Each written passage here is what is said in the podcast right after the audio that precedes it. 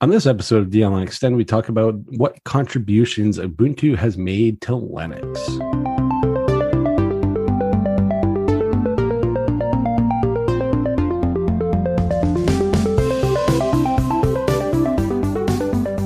This episode of DLN Extend is brought to you by DigitalOcean and Bitwarden. Welcome to episode 43 of DLN Extend. DLN Extend is a community powered podcast. We take eh, conversations from the DLN community from places like the DLN discourse forums, Telegram groups, Discord servers, and more. We also take topics from other shows around the network and give our takes. So, with me today, and we are down a photographer, but with me, as always, is the person with the most unhealthy obsession with OpenSUSE I know. Almost. No, Almost unhealthy. Totally, totally unhealthy. well, it's good to be here as always, Matt. I, I enjoy our conversations. Who else? Who else can I disagree with and smile on my face at the same time? I'm sure plenty of people. That's true. There's, there's several of those. Not so much the smile though. Touche. So, Nate, what have you been up to this week, though? Well, lots of little things. I have been uh, looking at doing a project. So I have I have an elderly mother, and she is you know the winter years of her life, as it were, and she has all these CDs of of different things she likes to listen to. And so she has like a stack of CDs and an old like 1990s looking boombox thing. And frankly, it's uh well, I think the, the term we like to do is you know kludgy, kludgy. It, it's uh, for her to do it because she's you know she's older and shaky. She's you know wheelchair bound and everything else. So it's difficult for her to you know manage this. So I uh, I was doing I wasn't even actively searching this out, but I stumbled upon this Arduino powered dementia friendly media player. Now, my mother does not have dementia, but she's a little bit technologically impaired, you know, as it were. Not a fan of technology, although she is the one that first taught me how to use a Commodore 64, you know, back in the 80s. So, what, 10 years ago? Media player, it's very simple. It's like Arduino, it's Arduino powered, and it has this little, um, this mini MP3 module player, this DF player that you wire into it. And what it does is it makes you, you put uh, the files on this on an SD card and uh, use a little rotary encoder and you know potentiometer to adjust volume, rotary encoder to like change uh, channels. So think of it like a radio type interface, two knobs. And so she could turn. Uh, what I can do then is rip her CDs to the SD card, and then if she wants to listen to different CDs, she just turns the rotary knob and it goes to the different tracks or whatever, and just have it randomly go through whatever tracks are on the on the um on the SD card. You can divide it by folders. So like each essentially as you turn the knob would go to a different folder in the uh, on, on the SD card. And so this is I just stumbled upon it this week. And so I, I ordered the parts I needed today to build one. I already got an Arduino Uno to to prototype it on, and I guess some other you know little uh, little controllers that I can use instead. But um, but so I'm, I'm going to put this thing together uh, so that she can have like a little old timey kind of radio as far as interface goes, and then be able to enjoy whatever tunes she wants to enjoy, you know, right next to her bed or when her, when she's in a wheelchair or whatever. So that's that's what I have going on. I'm kind of excited about it. It's all open source all the modules are open source. The software is open source. I'll probably make some modifications and you know submit it up, or uh, at least I'll have it on my GitHub. You know, because I'll use that thing. Try and improve upon it. Maybe, uh, maybe, maybe eventually put like a little display on there. So I'm, I'm going to build at least one, but I'll probably build another one just to kind of continue to play with it because it, it, might be something I can iterate on. But uh, but that's what I have going on, and I'm kind of excited about it. I think I, I told my mom about it yesterday, and she uh, she was actually she was pretty excited about the idea. She's like, "Oh, good, I wouldn't have to mess with the the CDs." So, uh, no, so cool. we're going to move her from yeah, so we're gonna move her from the from the '90s to uh, to today. It'll be great. Could advance well, for a whole five years. Now you're How gonna... ago was '90s? I can't remember. 31 years ago, Nate. Uh uh Nope. Mm-mm. Not ha- nope. Mm-mm. I can't. I can't. I can't go with that. Well, you're gonna have to because rea- reality would tell you tell you otherwise. Just saying. Mm, yeah, that time thing. It's so weird. So, Matt, what do you have going on? I have been messing around yet again with the PinePhone. yes. Actually, I tried not newer, like not the newest version, um, a a newer version of uh, LuneOS, which is WebOS, basically. Okay, uh, just the open source version. Not gonna lie, the improvements that have been made since the last time I like fully used it have been really nice. Like they fixed a lot of stuff that there was a lot of issues before, and not so much anymore. Um, things like screen dimming actually works now, whereas before. Oh, nice. Whereas before, that's a luxury right there. before, what would happen is the screen would dim, but it's almost to the point you, you can't even see really the screen. So like the the backlight's just basically off or almost off. um, that's been fixed. So you you use the slider in the actual um, OS works perfectly fine. Wi-Fi still a bit hit or miss, at least on for me. It could be some of my own network stuff. So uh, I'm not. I I try not to judge the Wi-Fi based solely on like just my experience. Well, uh, frankly, you haven't you have a chronic issue with Wi-Fi. You complain about it in the OpenSUSE installer. Now you complain about it in LuneOS. it's, Pro- it's probably a Matt thing. I've been enjoying it. Um, I still think Ubuntu Touch is the preferred OS right now for the Pine phone. LuneOS has come a long way. Uh, the cameras don't like it's the typical story that you hear with the PinePhone, like the cameras don't work and that kind of stuff. But as far as OSs that I want to see where they go, it's really LuneOS and it's Ubi, Ubi ports or Ubuntu Touch. Like those to me are like the two. Like okay, these are really cool, and uh, they're the ones that are the best probability of success on that kind of hardware because you know we we talk about companies you know doing open hardware and open you know open source phones and all the other stuff and we want linux powered phones well we got the linux powered phone how about we you know start getting into that supporting the linux powered os's that are already there as opposed to re-implementing the work like certain other players have done right I, would like to see like, like ubuntu touch does work very well and I, I am pleased with that though i don't know if you saw it on twitter today or maybe it was yesterday i can't remember now but there has been another release for the OpenSUSE version of that. So guess who bought a 64 gigabyte SD card? Your kids? yes, no me. But the um, I have yeah, I, I just bought. Surprise. I just they just came in the mail because I was playing. I knew this was going to happen. I knew I knew they were working on it. and I saw an earlier post, and I wasn't really interested in the Posh user interface, although I will try it. So I have two uh, 64 gigabyte SD cards. I'm gonna I I downloaded the one of the images. I can't remember which was one, one of the uh, not not the posh one, but the other one.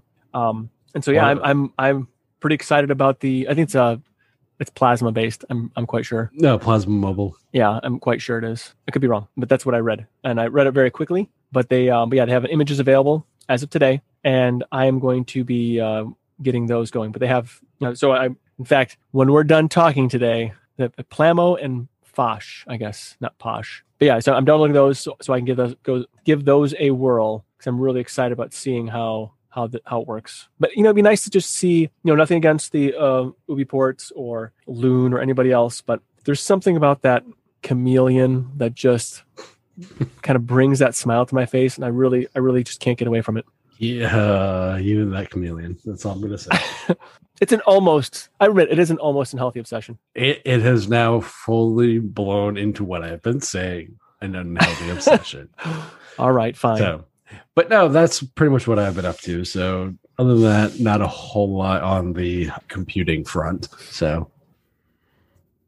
This episode of DLN Extend is brought to you by DigitalOcean. DigitalOcean recently announced their new app platform service, which is a solution to build modern cloud native apps. With App Platform, you can build, deploy, and scale apps and static websites quickly and easily. Simply point your GitHub repositories and let the App Platform do all the heavy lifting. It has support for Node.js, Python, Go, PHP, Ruby, static sites, and Docker. DigitalOcean runs all of their app platform on their own infrastructure, so your costs are significantly lower than with any other products. Plus, they built this new app platform on top of DigitalOcean Kubernetes, providing a smoother migration path so you can take more control of your infrastructure setup. As a listener to DLN Extend podcast and a member of the DLN community, you can get started for free. Actually, better than free because DigitalOcean is giving you a $100 credit when you go to do.co slash DLN. Again, go to do.co slash DLN to get started with your $100 credit on top of DigitalOcean's new app platform. We want to thank DigitalOcean for sponsoring this episode of DLN Extend. So, speaking of contributions and Nate contributing to helping his mom getting into the, the newer century, and me, oh, me always jumping around on the PinePhone and contributing to my distro hopping ways just on a new platform. Let's talk about Ubuntu's contributions to Linux. When Ubuntu first came on on the uh, on the scene, some well, 2004, I think it was 2003, sometime. 2004. Uh, yeah, I wasn't really a fan of Ubuntu. I didn't care. It was like it was Debian based, and I just didn't. I just didn't care. But I find now now that I'm I'm I've grown up and I'm a little more mature and I've I've intermingled in other Linux communities or in lots of communities, I, I have to say I am so impressed with Ubuntu's contributions to the open source ecosystem. I don't mean just Linux, but just open source software, uh, software accessibility, uh, so many things that they've they've done that has actually has made my life so much better. And also uh, getting to know people in the Ubuntu communities, you know, like the the Martin Wimpress and the Alan Popes, who've really actually inspired me to do more in Linux, to do more knowledge exploration. And I know that's not really directly uh, uh, um, Ubuntu and Canonical's contribution. I mean, it is in a way. They've been such an enormously important piece of the whole Linux puzzle, in, in my opinion. Yeah, I, I agree. Canonical, as for all the flack they will get, and Ubuntu as a project have helped Linux desktop in ways people don't ever really seem to realize. I think um, the the thing I remember is you know I I remember installing SLED 10 like SLED 10 1 10 0 uh, you know all, all those you know OpenSUSE 10 and all the other stuff. They were all right, but they didn't have a focus on like the the quote unquote normies, you know, normal people. what, what was Ubuntu's original thing? Linux for everyone or Linux for yep. uh, for humans? I think like Linux for humans. That's kind of what they did. You know, the the original thing was, uh, well, if you're using Ubuntu, you're too stupid to install Debian, basically. Ironically enough, Debian is now getting to the point where they're debating whether or not they, they can even install their own OS. based on you know their principles and stuff in fairness. But ubuntu and canonical because they they go hand in hand have made desktop linux more known to the general computer audience. You know a little the little more tech savvy people but not the people like you and me and who are like uber enthusiasts for tech. And that is something that was needed because it helped kind of break away from the, you know, Linux is this hackery OS that you always see because NVIDIA was demonstrating something on one of their platforms for I think it was AI and on the on the the projector you ended up seeing like the the unity interface get thrown up. And, i was like okay that's kind of cool. They're like the most yeah. power the most powerful gpu on the most powerful platform or something along those lines. And you see a unity picture. I'm like all right that that kind of thing it, like those little things that kind of marketing matters. It really does so for me there's been more than enough contributions from canonical that i don't think people realize. One of them for me was actually the 100 paper cuts initiative which was literally focused solely on fixing the desktop. Now i was i was never really a big uh, ubuntu desktop user so that didn't directly affect me like immediately but what it did do is it really raised the standard for desktops all desktops. I'm a KDE user, so it didn't really directly affect me. And but what it did do is it, it kind of it, it set the standard. It, raised the standard for the other desktops. And they saw it was something to look at and say, wow, they've they've really fixed that. How can we use that, you know, in our you know in our world you know as it were i will say that i i appreciated all those different initiatives that they took that absolutely absolutely helped me out so I, you know i know that unity desktop was held up for a long time as you know such a a great desktop. And it wasn't really my, I, it was my not my favorite paradigm.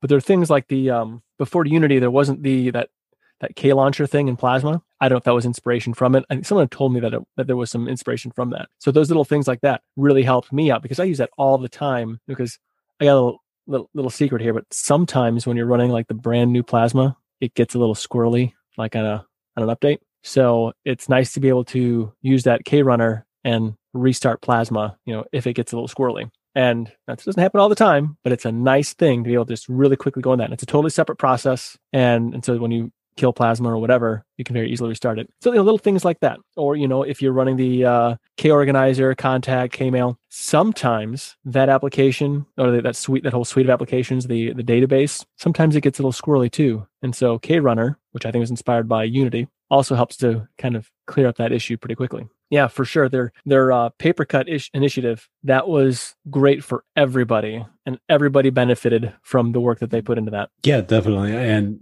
uh, like you mentioned, um, I I don't think they get a lot of credit for that kind of stuff because that that was a focus on the desktop at a time when other companies had let's just say the desktop wasn't a focus at all right at the time and I, I find that contribution is a tremendous one that doesn't get played up enough. Another one, like for me personally, my my take is they made desktop Linux assess by making desktop Linux accessible to the again, I'm using this hyperbolically, um, the the normies. They also it brought in a lot of fresh blood to the overall open source community. Yeah, it absolutely did. It made it so that you know people who maybe just dis, dis were just dissatisfied with their current situation could easily explore and and the installer is just so easy to use that it was a you know, a great gateway into this world of open source software. By doing that that's a, a way of marketing. And at a time when no one else was doing any type of marketing. Mm-hmm. exactly. That that is that a big thing. Because i don't think people understand like the the iterations of like marketing and outreach and stuff that canonical or even uh, ubuntu as a project has done you know the things where they were they at one point were sending discs worldwide to if you just wanted one or they would i remember at one point you could walk into a best buy and actually buy an ubuntu os disc right next to a windows 7 at the time uh, windows 7 or vista at the time and you you know take your pick of and stuff like that mattered. It really did at the time and they don't get a lot of credit for it. Yeah that that is absolutely true that they do not get they do not get the credit for that and they should. I mean they, they really did advance the uh the push into you know as you said for normies. And even to this day even though i'm uh, i don't know if you knew this but i'm a fan of the Open openSUSE project. Unhealthily kinda, kinda, so. I kind of keep it a secret. Um, i don't I make a big deal out of it. Lies but even even me, like I had some some relatives this past summer. They're just like asking me all these Linux questions. You know, how do you do this? How do you do that?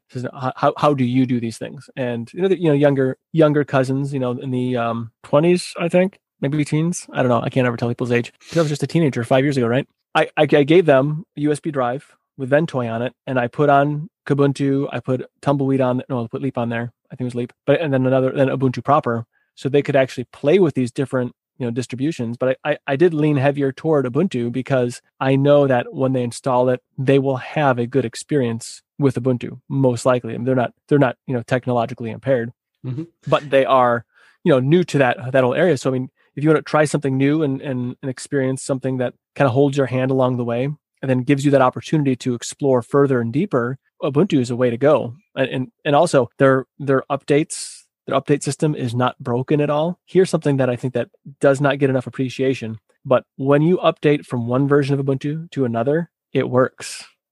it works well. There are some distributions that do not work when they uh, when they update, like they, they break. They, that's what they always say: nuke and pave, nuke and pave. You don't have to nuke and pave with Ubuntu. Nope. And so I, I mean, they don't get the credit for that. I mean, of course, you don't have to do with OpenSUSE either, but it's nice to see that they really took the time to make it work and make it work well. They really that's that's another paper cut issue that they they just they smooth that sucker down and it it's great. It's, it's in fact when you get you know go from LTS to LTS, you know you don't get that first release of the LTS. They wait to the next point release mm-hmm. and then make to make sure that their users have a good upgrade experience. Now, if you're one of those you know people like live on the uh the edge of a broken heart or a broken system, I mean, then you're gonna have you know you can you can upgrade quicker but it's nice to see that they really take the time to ensure that things that the experience is good with ubuntu. And, and they just they they work so hard at it. And and i they do not get the credit they deserve for that. So. And so i want to be clear besides my pop os machine i run nothing ubuntu based anymore. And the pop os machine is more because i need it for the hardware not because i want Pop OS because I'm not a GNOME guy. So these perspectives are actual users outside of the Ubuntu sphere. Like uh, Nate is very open OpenSUSE, like he makes no makes no issues about that. I'm very much in the arch. I, I'm very much in the the arch camp for the most part. These are outside viewers looking at the project and what we what is contributed to the overall mm-hmm. community. Absolutely. So, so if we can do that, why can't the rest of the community? That that has always been the sticking point, I think, because we'll uh, bring up one thing: snaps. Yeah, this one just boggles my mind. Like, like I can't. I hear the arguments. I've heard the arguments, and I I just cannot wrap my head around why people are upset about snaps. Like I hear the arguments, they don't make sense. And I would I would love for somebody to really actually make a a an argument that is that is good enough for me to stop using snaps. Right now, I just I just look to see how many snaps I've installed on my OpenSUSE machine. Mm-hmm. Yes, I run snaps on my OpenSUSE machine. Uh, I I think what I have 52 snaps installed. Like I, play I like to play with software. It's fun. Or I should say the 52 snaps, like snap modules, because some of those are support modules, like you know the um the GNOME stack or whatever GTK stack, the core and so forth. It is so convenient to have snaps on my system. So I don't know if you knew this, but sometimes your distribution may not have a packaged version of the application you want, or maybe it's not a well a well loved application you could say like not everybody not not every community wants this thing you know there, so there's some things like in uh, in openSUSE that that do not exist but do exist in the snap store and make it very easy to install and so it's mm-hmm. very nice to be able to take like uh, slack for instance there isn't at least last time i checked and it's been a while there wasn't a version of slack for openSUSE so what do i do I install the snap. It's really easy to install it. I uh, PowerShell. I installed PowerShell with a snap. Very easy. Now here's the other nice thing too. Because I do run a rolling distribution, Tumbleweed. Uh, when there are these massive updates, like where the you know like like a lot of the base libraries are updated and kernel mm-hmm. and everything else, it has to it, a lot of other things version as well. One of the biggest irritants and, and my when I when I distribution update is my Arduino IDE because every time that thing gets an update, it's 700 megabytes that come that get get downloaded. So I do a you know uh, zypper update or zypper dup rather zypper distribution update to be clear, make sure my words are correct. I have an issue where things don't necessarily like a uh, what, what takes a long time to update. So if I move some of those things over into the Snap camp, although I'm sure some people would say, "Oh, that's not safe," blah, whatever. Now it's very easy to like do a distribution update and not have to worry about updating everything else. Like not all my applications need to be updated because it it run it kind of runs in that its own little runtime. Mm-hmm. So that makes that makes my life a lot easier and, and a lot more efficient. Okay, yeah, I, the argument was like their their backend or whatever is an open source. Now I did read that if you wanted to run your own Snap instance, that is a possibility. You can absolutely do that, and they won't stop you. And there are ways to make it work. So I guess it, the reason nobody's done it is because the same reason that FlatHub now exists because centralized in some instances works. How yeah, but that centralization is open source. Like so here here's my take. Install OBS that is generically just from the repos. If let, us just say you're on Ubuntu, for argument's sake, install the repo version, then go install the Snap version. You'll notice a whole lot more options in features. the Snap features and functions that yep. have been added thank you, Martin Wimpress, by the way, to the OBS Snap than there are on the default install on a pull down from the archives of an OBS. I now since we, we talked about it today, uh, I haven't actually really used OBS much lately. I don't know if you could tell. I actually I just installed the OBS Snap because there's something wrong with the NDI plugin on the OpenSUSE side. I don't know it's because of the, some version mismatches or whatnot. And I, frankly, I, I just don't want to deal with that. If that mm-hmm. makes any sense, like, like I can. There's only I only have so much time in my day, and do do I need to? Is you know, if I want to mess with something and I want to dig in and, and fix the problem, yes, I absolutely would find out what the problem is with the NDI plugin, maybe do some bug reports, but they didn't build an RPM for it. But I can install the Snap, which gives me that NDI plugin, and then I can just use it and then I don't have to really, you know, dork around with it. And then I think that can, you know, that makes my my when I want to get something done, go from zero to complete. If my mission is to get the job done, now I it's I have a much quicker path for that. And again, you know, Martin Wimpress, I thank you for the work you put into OBS Studio for all of us. I mean, you you took the time, you as a you know, member of the of the of the Ubuntu community took it upon yourself to make our lives easier, and I, I really appreciate that. Mm-hmm. Things that specifically like Martin have brought into the table is like the Ubuntu Mate software boutique at a time when that wasn't a thing. People didn't think about the initial um, in, install process and everything else, like software selection and all that stuff. Nobody thought about that. Oh, it's in the repo, just install it later. Like first boot, hey, look, here's a bunch of applications you might want. That that that little stuff is what I've found is what Canonicals and Ubuntu's contribution as a community project too have been about. It's thinking about some more of the little stuff. Like one of the best features in Unity is probably was probably the HUD. The best example anyone can ever give you, go use the menu system in GIMP by default, or do you hit Alt while you're in in GIMP and just type in what you need, so you don't you're not messing through nested menus. Ubuntu as a project, the the other major selling point I think has been the eyes that has brought been brought to Linux specifically. Now you can argue about oh well it's too specific to Ubuntu. What's been brought from a hardware support level though that's its big like if not just the fresh blood and the fresh ideas and all the other stuff the hardware support that has been brought into it. You know, things like take your pick. You know, Dell, when Dell made its first, like, hey, we're gonna support Linux machines back in like 07. That that was like what uh, uh, uh the OE like major OEM hasn't done Linux support like that in you know seven years ever. I mean, well, you have like the initial Red Hat systems, but the, I'm not counting those. Um, That's what I said ever. Yeah. So it, it, it's one of those things where you you look at it and it's like they've made a lot of OEM deals, they've made a lot of hardware support possible. Um, companies that do target Linux, yes, they target Ubuntu, but the community finds ways to to make it work on other other versions, and it's generically they find it's not that hard to make it work on other versions. I generically tend not to care if it's like Ubuntu specific support. I think Ubuntu really has contributed a lot more than people will ever give it credit for. It's just it was the po- it was the popular distro. It still is the most popular distro, despite what people say. Even if you want to say, "Oh well, DistroWatch," go look at DistroWatch at anything that is based on Ubuntu. So that means Mint. That means all the derivatives of Ubuntu. That means all the official flavors.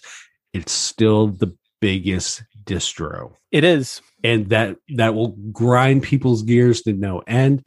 That's just what it is. So for me, I love what Canonical has helped contribute, what Ubuntu uh, from the project that Canonical portion has brought in, and what the community around Ubuntu has helped build as well, because it really is a collaborative effort. Now, like any project, yes, it does have its growing pains. Yes, it does have its issues. Yes, there is some stuff that you may or may not agree with, but that's any project. Right. Well, nothing's perfect. And, no. and I would say, and I think that's actually, that's one of the beauties of the open source world too, is it's nothing is perfect. So there's always a place to, to grow and to do more and make it better. It's, it's a, it's, it's a, it's a, it's a journey as it were, and and they are really you know captaining. That's not the right word, but they're they're, they're really at you know, at the at the helm of the ship, really driving this thing and and making it better for everybody. And it's it's a beautiful thing. It's a wonderful thing. So here's the question to the audience: What are some of the contributions you think Ubuntu has made to Linux as a whole? This episode of DLN Extend is brought to you by Bitwarden. Bitwarden is the easiest, safest way for individuals, teams, businesses, and organizations to store their passwords. The fact that Bitwarden is not only open source but has had third party security testing done is one reason I have chosen to trust them with my passwords. On their blog, they have recently announced another third party security review has been completed. They have the security assessment available for anyone to review. My favorite part of the report and I quote, no exploitable vulnerabilities were discovered. Thank you, Bitwarden, for offering such a feature rich password manager and making security checks a priority. You can get started with a free account by going to bitwarden.com slash DLN. Want to support this open source project and help them continue to conduct third party security audits? That support starts at only $10 a year. Jump over to bitwarden.com slash DLN to learn more. So speaking of contribution, more contributions, not just from Ubuntu, but Nate, what are some of the contributions you're looking to make to various areas of your life currently? Well, one of the areas of my life that is getting a little bit rusty and old is my truck. I have a uh, 2001 Ford F350. It's my primary mode of transportation. It's diesel. I like how it smells. I know that sounds weird. It's it's an older truck. It's a retired. It was a retired farm truck I got some years back. And so it wasn't in the best of shape when I got it, but it came with a plow and I bought it for 6,500 bucks. So I got a good deal on it with the plow and it needed some things. And I, have done a lot of work to it. But one of the things, one of the things that's happened because of the ravages of Michigan's snowy, icy weather is road salt, and road salt basically eats away, you know, at the metal on the on the truck.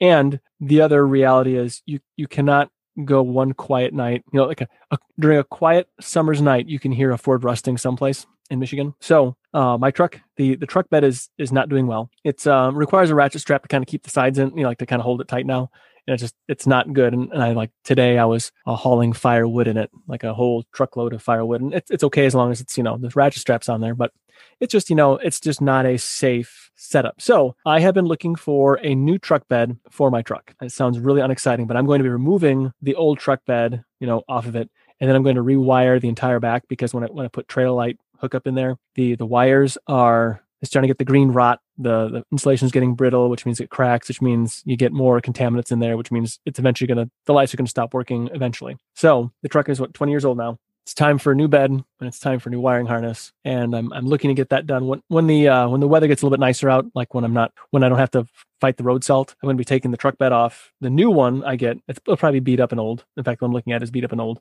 but not rusty. I'm going to, uh, kind of undercoat it, rhino liner it, and then make it so it's, I can work with the truck. You know, I don't need a truck to be pretty. You know, I'm old and not pretty, so a truck that's old and not pretty is just fine. And uh, I want to be able to like haul stuff in it, haul firewood, haul building supplies, gravel, rocks, mulch, whatever whatever it takes, so I can you know use the truck without having to keep a ratchet strap the whole thing together. And um, I'll probably kind of go for like the more rustic kind of utility looking vehicle, nothing pretty. So probably paint it like a flat, like pewter gray or something like that, the whole thing. But uh, but yeah, that's that's what I have going on. I'll be doing some some calling around and, and see what I can find so I can secure it and put it in uh, put it in a garage or barn or something until the the weather kind of breaks. I was expecting an open OpenSUSE green. Just saying. Uh, no, that'll be instead of the Ford logo on the front. I'm gonna put a chameleon uh, um, over the blue oval, just because I think that'll be fun. why? Why is it? I can expect you to have like a, a plushie hanging from the mirror kind of deal. Oh, I don't do that because that, that I, I, might if I'm driving, I might just start looking at it and then I'll, I'll drive into something and that wouldn't be good. so um, we you know because when you have a plow in the front of your truck and you hit somebody with it, it's not really going to affect me very much, but it will affect somebody else, and I don't want to infringe on somebody else's uh, road liberties. so Matt, what exciting things do you have going on? Are you going to enable me to uh, look at something else on the internet game wise? Uh it depends. It depends on what you consider a quote unquote retro system. Um, so I've been going through my backlog of games, which is absurd. So I've been playing some PS3 games, and one of them is Persona 4 Arena, which is a fighting game. It's a 2D fighting game that is based around the Persona 4 games. Persona 4 game, like the the initial game, is a Japanese RPG. So the games okay. that I am now playing continue that story, but in a completely different genre. So now we're in fighting game territory. And it's just one of those games where it plays a lot like the classic, you know, Super Nintendo kind of games. And it just it feels good to play. It, mm. It's it's really weird. Uh, if you've ever played some of the old um, King of Fighters or some of the old uh, uh, old Guilty Gear games, um, but if you played any like the old you know Super Nintendo fighting games, that's the kind of the aesthetic vibe that I get from it, as well as kind of like the gameplay mechanic side, but with kind of like a you know more fast paced so, feel to it. So is it so when you say fighting game, is it more like a right, because you're gonna have to probably go back a little further for me. Uh, um, Street, maybe uh, another think, couple years. Think, like think Street Fighter. Think Street Fighter Two. the original. Okay, all right. but with a, with a more fast pace to it. Not like uber Okay. fast pace, but like technology fast pace. So like you know, instead of whatever we got back in like the Super Nintendo days for like FPS, put it at like a 720p 30 instead, and that's kind of what you get for for a frame rate kind of deal. But the, the character Okay. design and that stuff is something that I love because I'm a, I'm not gonna lie. I, if there's one other series I'm a fanboy for besides Final Fantasy, like certain versions of Final Fantasy, it's gonna be Persona. I'm a big Persona fan because they focus on story. And Okay. these games these games came out ah, god almost eight years ago and they were one of the first fighting games that i remember playing besides maybe injustice that had solely focused on story and that to me is always amazing to to see and so this is on the ps3 you i do not know if it works with the the ps3 emulator don't know don't care I play it on actual hardware. So for me, I, I'm I'm all about it. It's been a fun experience, and I I, I love it. I'm not the great. So as much as I rag on Ryan for you know being bad at video games, Ryan in this particular case, don't feel bad because I'm te- I love fighting games, but I'm terrible at them. So I'm not. I think uh, Super Smash Brothers for the Switch is probably the only real fighting game I play these days. But you know, it doesn't really have story at all. It's just a. It's just a fighter. Mhm. And there, there was a. We'll go back a few, few more years. So back to the '80s. We have to rewind another three years or so. I'm bad at math. There was a game called Karateka. I think it's called. I think that's what it's, how it's pronounced for the Commodore 64. It was a fighting game where you basically more like the. I I guess it might be a precursor to like the Double Dragon style of fighting games, except you couldn't really pick up any weapons. But you go, you're you're this fighter, and you have to go rescue the girl, you know, and you you fight all the henchmen, and then you got to fight the main boss, and his his, his eagle or bird or vulture or whatever it is that comes at you. I I can't tell. And so I, I was kind of envisioning that as kind of a. It has, it has a good story. Uh, you know, just just text. You know, obviously there's not a whole lot of speech synthesis in 1980, whatever. But um, but yeah, no, I, think a good fighting game with good good stories. It's like it's, I think a good story is what really I think kind of keeps you into the game. You know, it, it carries you through when the the fun aspect can kind of come and go, or like you know when, you get kind of used to it. You know what I mean? How like the it's at that arc of a game when you accomplish how to use it versus the um you know, the when the new discoveries become less Yeah. so you become more of a master of it. Anyway, so I, I think that that's a story kind of helps you through those things. Big reason why I like downloadable or additional content. It makes those kind of experiences even more fun. I would say, you know, to, when you when you get into the game and whatnot. But yeah, I'm not familiar with this game at all. It sounds fun. I have a PlayStation 3, a real PlayStation 3, on my gaming rack that I built last year, and uh, it just got and it, it gets continual uh, continual usage. But like you, I do have I have the Fat Boy PS3. So if you're a fan of that kind of stuff, generically, I think you can pick them up for like fifteen dollars, like the like the disc version. They're not like super expensive. So that was just saying, you know, if you want something to try. Oh, it's a good suggestion. I mean, uh, is it? I, I like the the artwork that they use for it. I like that. I don't know if it's like what that's called. Is that an anime? Yeah, it's an anime art style. Yeah, I, I like that style. I, I didn't always like that style, but I think some do it very well and some don't. But I think that's done. I, I like I like the way they do it. We'd like to continue this discussion with you on Telegram and Discourse, Mumble, or Discord. Visit the DLN website for information on how to connect to the social channels and all of our shows and creators at destinationlinux.network. For more information on where you can find me, you can go to cubiclenerd.com. Links to my regular written blatherings podcast and YouTube channel can be found there. You can find my random ramblings on Twitter at MattDLN. And Wendy will eventually find a social network that will let her do stuff on it. Thanks for joining us. We'll be back next week with another episode of DL Xtend. Until then, have a great week, everybody.